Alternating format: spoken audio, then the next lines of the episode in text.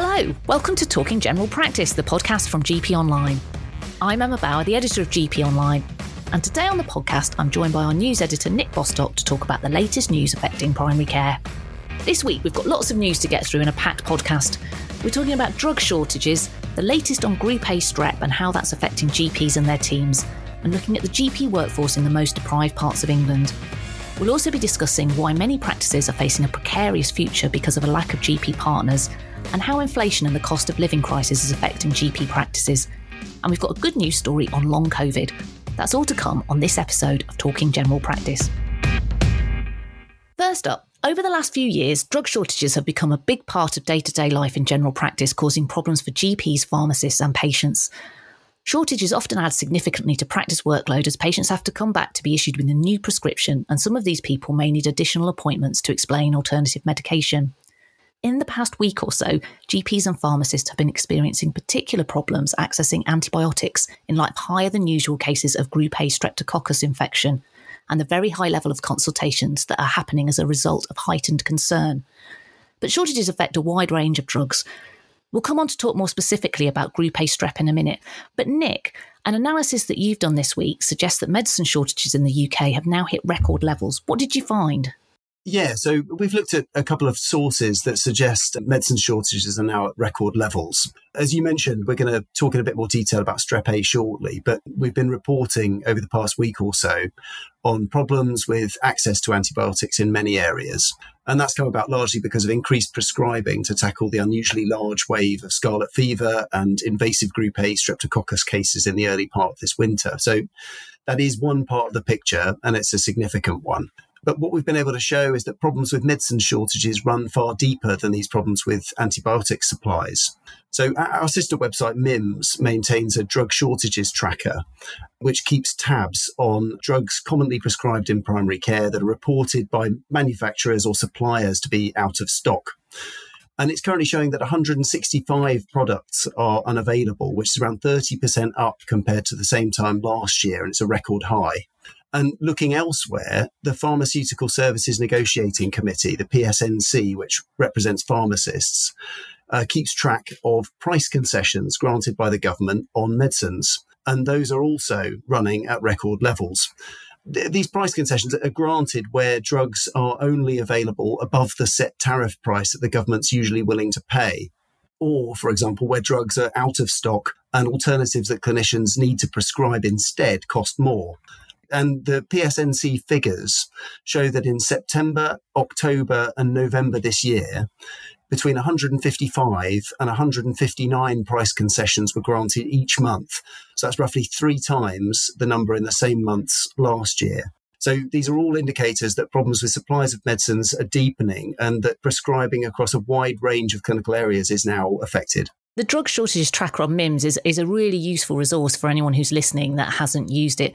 I mean, that's updated as and when things change by our colleagues and MIMS. And the information often comes from pharmacists and GPs who report shortages, which are then checked with suppliers from the MIMS team.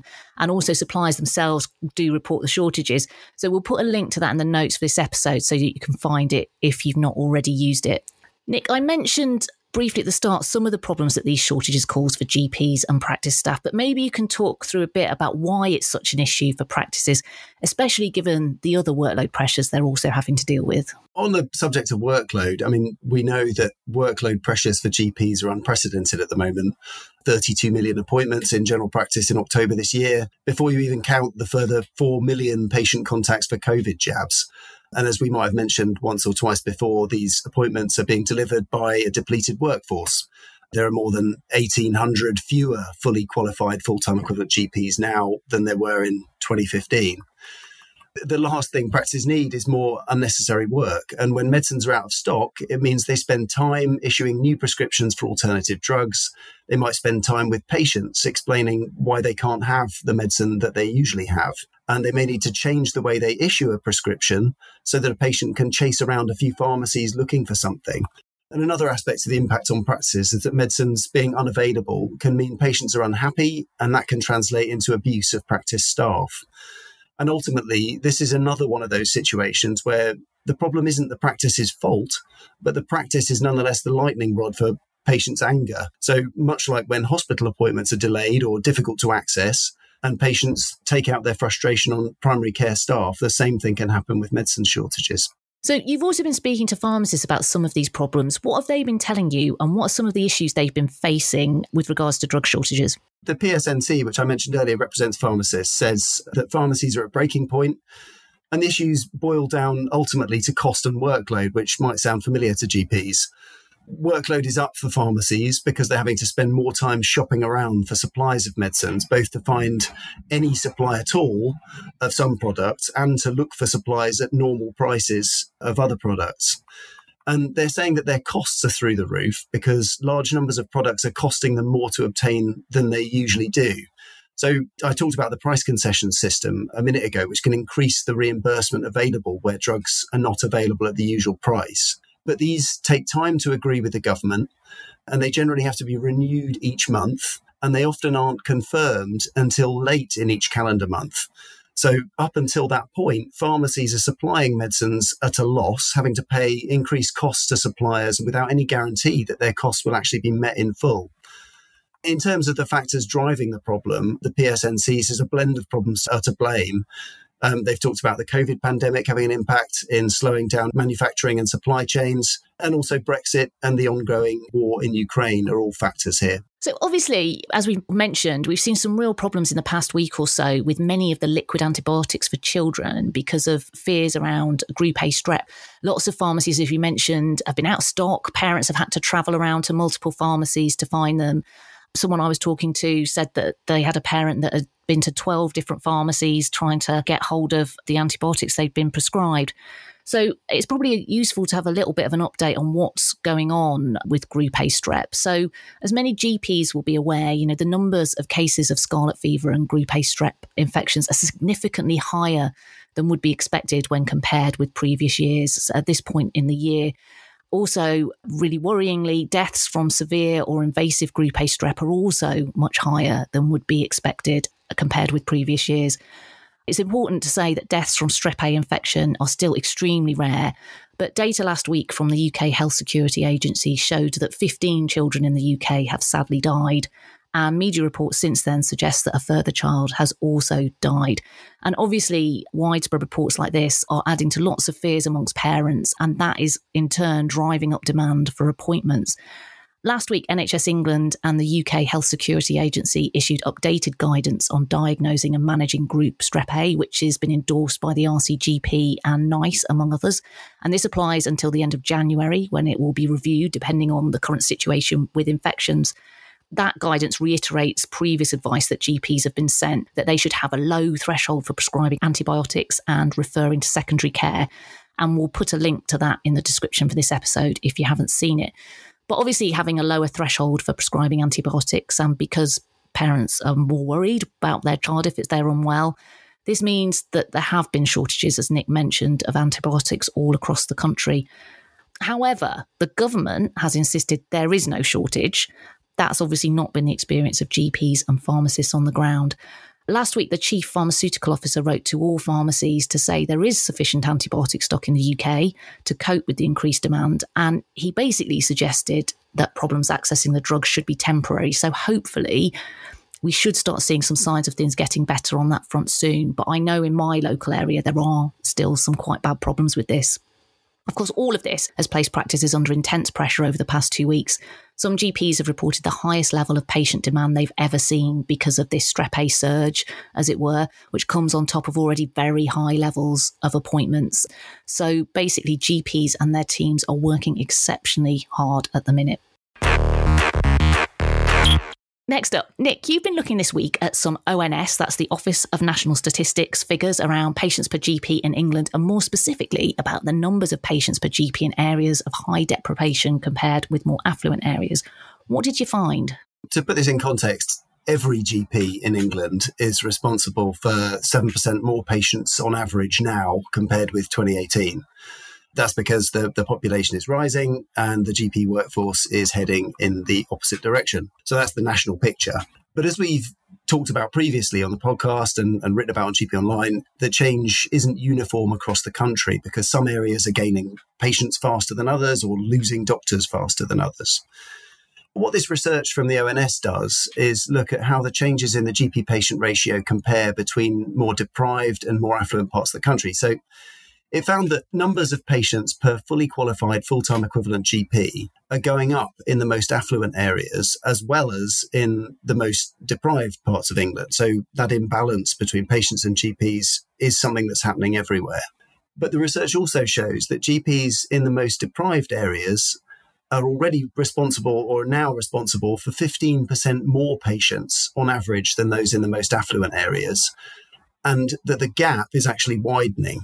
So between 2018 and 2022, the most deprived areas saw an 8% rise in patients per GP, compared with a rise of 4% in the most affluent areas. So GPs in deprived areas are now responsible for around 2,400 patients each on average, while their counterparts in the most well off areas have around 300 fewer patients each on average. This research provides pretty clear evidence of the imbalance between affluent and deprived areas in terms of the supply of GPs, in terms of underdoctoredness. So, another thing that the research also showed, which is interesting, is that in relatively underdoctored areas, there tend to be more nurses, which is something we've reported on in the past. So, there's a kind of compensation in terms of recruitment of nurses in areas where numbers of doctors per patient are low. But what this research also shows is that the extra nursing workforce in those areas isn't proportionate to the shortfall in GPs. So there aren't so many more nurses in underdoctored areas that it makes up for the gap in the doctor workforce.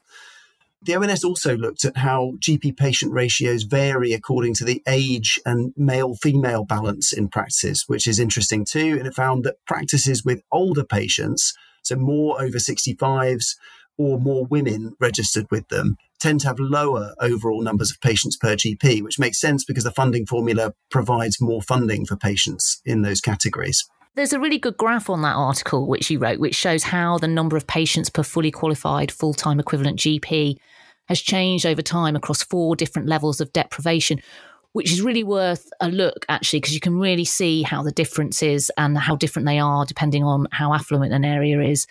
And it shows that quite clearly. So we'll put a link to that story in the description for this episode as well. So you can have a look at that. Nick, we've talked on previous podcasts about the fact that the funding formula, which you briefly mentioned there, which decides how much GP practices are paid based on the demographics of their patient population, it doesn't really reflect deprivation. The BMA, RCGP, and various other experts have all said the funding formula needs to be overhauled to better reflect deprivation as we've talked about before, it seems very likely that this is something that will be under discussion for the next GP contract. So that's the one that comes in in April 2024. These figures also show that there's a real shortage of GPs in these deprived areas. So that really lends weight to the argument that change is needed, doesn't it? Yeah, I mean, I think it does lend weight to the argument for a change. As I mentioned earlier, there's clear evidence from the ONS figures that practices with older patients and larger proportions of female patients have lower overall numbers of patients per GP. So the patient to GP balance reflects what the GP funding formula pays for. And the shortage of GPs in more deprived areas reflects the other side of the same coin. So deprivation is not factored into the GP funding formula, despite evidence that deprivation is a significant driver of workload. And as these figures show, practices with more deprived populations tend to have more patients per GP. So practice funding is, is not the only factor that determines how easy it is to attract doctors to different areas. But nonetheless, this does look like evidence to support the argument that the funding formula as it stands may perpetuate inequality. Last week, GP Online reported on some real concerns around practice succession plans following a new poll that suggested more than half of practices in England need new partners. Nick, you wrote about this. Where did this poll come from and what did it find? This is another warning sign to add to a long list about the sustainability of GP practices and of partnerships. Lloyds Bank publishes a healthcare confidence index based on surveys of doctors. And responses from GPs show that more than half of partners said their practice would need to recruit a new partner in the coming years.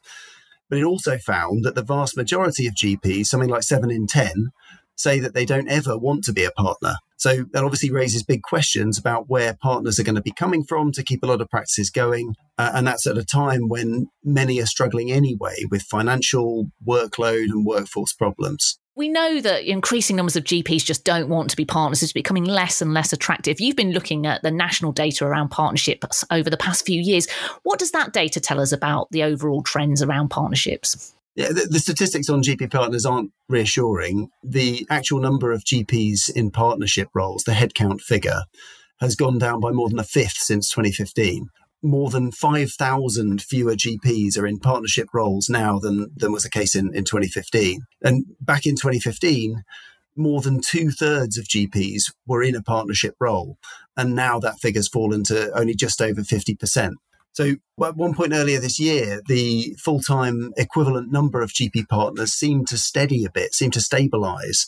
And that may have been driven by the offer of five figure golden hello payments to attract people into partnership roles for the first time. But ultimately, partners are continuing to decline as a proportion of the total workforce. And that's both in headcount and in full time equivalent terms. And the decline of partners is far outstripping the overall decline in the fully qualified GP workforce. So fewer and fewer people are willing to take on the role of running a practice. I think most people in the profession sort of understand the extra workload pressures that partners are under, which is obviously one of the key things that makes the role less attractive. But money's also becoming a problem now, isn't it? I mean, despite the headlines we see in the Daily Mail about how much GPs are earning, there are many, many more financial worries for partners now than there were perhaps a few years ago. That's right. We've reported recently on the, the impact of increased energy bills for GP practices and the fact many are going to have to look at significant cost cutting to stay afloat as their bills rise. And the other major factor squeezing practice funding is staff costs. So practices are struggling to retain staff because their household bills are going up fast and they're looking around at other jobs where they may be able to pick up a few more pounds per hour. And unfunded pay increases for staff are a huge problem for practices. Practice funding hasn't increased in line with the rise in pay that practices are expected to award their staff. What we found from the, the statistics from NHS Digital on NHS funding for GP practices in recent years was that GP practices on GMS and PMS contracts saw funding rise by between 3% and just over 4.5% between 2019 20 and 21 22 but the pay awards they've been told to give staff are around 6%. So there's a massive shortfall. And in the current financial year, that's the case again. And it means that partners whose pay has already fallen substantially over the past decade in real terms have to consider taking on more work themselves or reducing their drawing to maintain staff levels as they are those things that you're talking about there, they've been reflected in the results of a survey that we published the details of this week. So the survey, which we carried out this month, it shows the impact that rising inflation is having on GP practices and it paints a pretty bleak picture, really. Almost nine in 10 GP partners that responded to our poll said increased costs linked to inflation have undermined the financial sustainability of their practice. And 27% of partners said that rising inflation had significantly worsened the financial stability of their practice. So those are quite worrying. You know, as, as you mentioned, Nick, that's all about things like rising energy costs and other costs as well because of inflation. But also, obviously, staff pay is the biggest issue that GPs mentioned. So, as most people will probably remember, the government recommended that salaried GPs receive a 4.5% pay increase this year. And also, there were NHS pay rises for other staff that were worth broadly similar amount. But also, there was no extra funding in the GP contract to cover this, and the government refused to give practices any more money to cover the costs. At the time we were writing about that, when it happened, accountants warned it could cost an average practice an additional £40,000, which they obviously clearly wouldn't have budgeted for. And so many of the partners responding to our survey said they had given staff a pay rise, but obviously the costs has, had effectively had to come out of their own income. So they were experiencing a pay cut themselves while also dealing with the rising cost of living. One partner said rising energy costs coupled with the pay rises could mean that they would have to cut costs significantly next year, which is something you were mentioning, Nick. And they said that that would probably mean losing staff. But then they also said they didn't know how they would actually cope with less staff. So I think that's a real concern. And also retention of staff, given the issues you were mentioning, Nick, that came up really as a big problem for practices in our survey. And I also think it's worth noting something else the survey found was that a higher proportion of GP partners said that their personal finances were significantly worse, as opposed to somewhat worse, as a result of inflation and the cost of living crisis. It was a higher proportion of partners said that than the proportion of GPs overall which said the same. So I think that probably reflects the fact that many partners are experiencing an actual cut in income, while some other groups have had some sort of pay rise, albeit that those pay rises are not enough and nowhere near the levels of inflation. So these are all very real financial concerns that GP partners have to worry about. And it's a huge added pressure at the minute on top of what is already a very demanding job in terms of the clinical workload. So perhaps it's not very surprising that fewer GPs are actively choosing to become partners. That's almost it for this week. We've just got time for a good news story. But before I do that, I just want to highlight another story that's on our website this week, which has been one of our top stories this week. We've just not had time to talk about. And that is that NHS bosses are asking GPs to cover for striking ambulance workers. That's a story by our new senior reporter, Eleanor Philpotts, who will be appearing on the podcast in the new year. So do take have a look at that if you get a chance. This is our good news spot. And so this week's is about long COVID. A new study by the University of Leeds that's been published in the Journal of Medical Virology has found that a rehabilitation programme involving what's known as pacing has shown some impressive results in patients with long COVID. Pacing is based on a gradual increase in the person's physical activity over a period of time. The study was a small group of 31 people with long COVID that took place over six weeks. The patients followed a gradual return to physical activity program, which was designed by the World Health Organization and has the very snappy title of the CR10 Borg pacing protocol, which basically takes the group through five levels of activity. Before the start of the program, patients were reporting an average of three crashes a week where they were left physically, emotionally, or cognitively exhausted after mild physical or mental exertion. And six weeks later, that reduced to an average of one crash a week. There were also improvements in activity level, quality of life, and a reduction in particular of fatigue, breathlessness, and headaches. So, while this is a really small study, it does show some promise on ways that we could start to treat and manage long COVID. What's also interesting is that the research team behind this study have also been involved in developing the first scale to standardise the measurement of long COVID symptoms. And they're also conducting a major UK wide study called Locomotion that's aiming to develop gold standards of care for long COVID. I think generally that's something to feel quite positive about. Well, that's it for this week. This is our last episode until the new year, so Nick and I would like to both thank you all for listening to our musings during 2022 and wish you a very Merry Christmas. Thanks also to everyone who's taken part in past episodes of the podcast this year. Don't forget, you can keep up to date with all the news affecting general practice on our website at gponline.com. See you in 2023.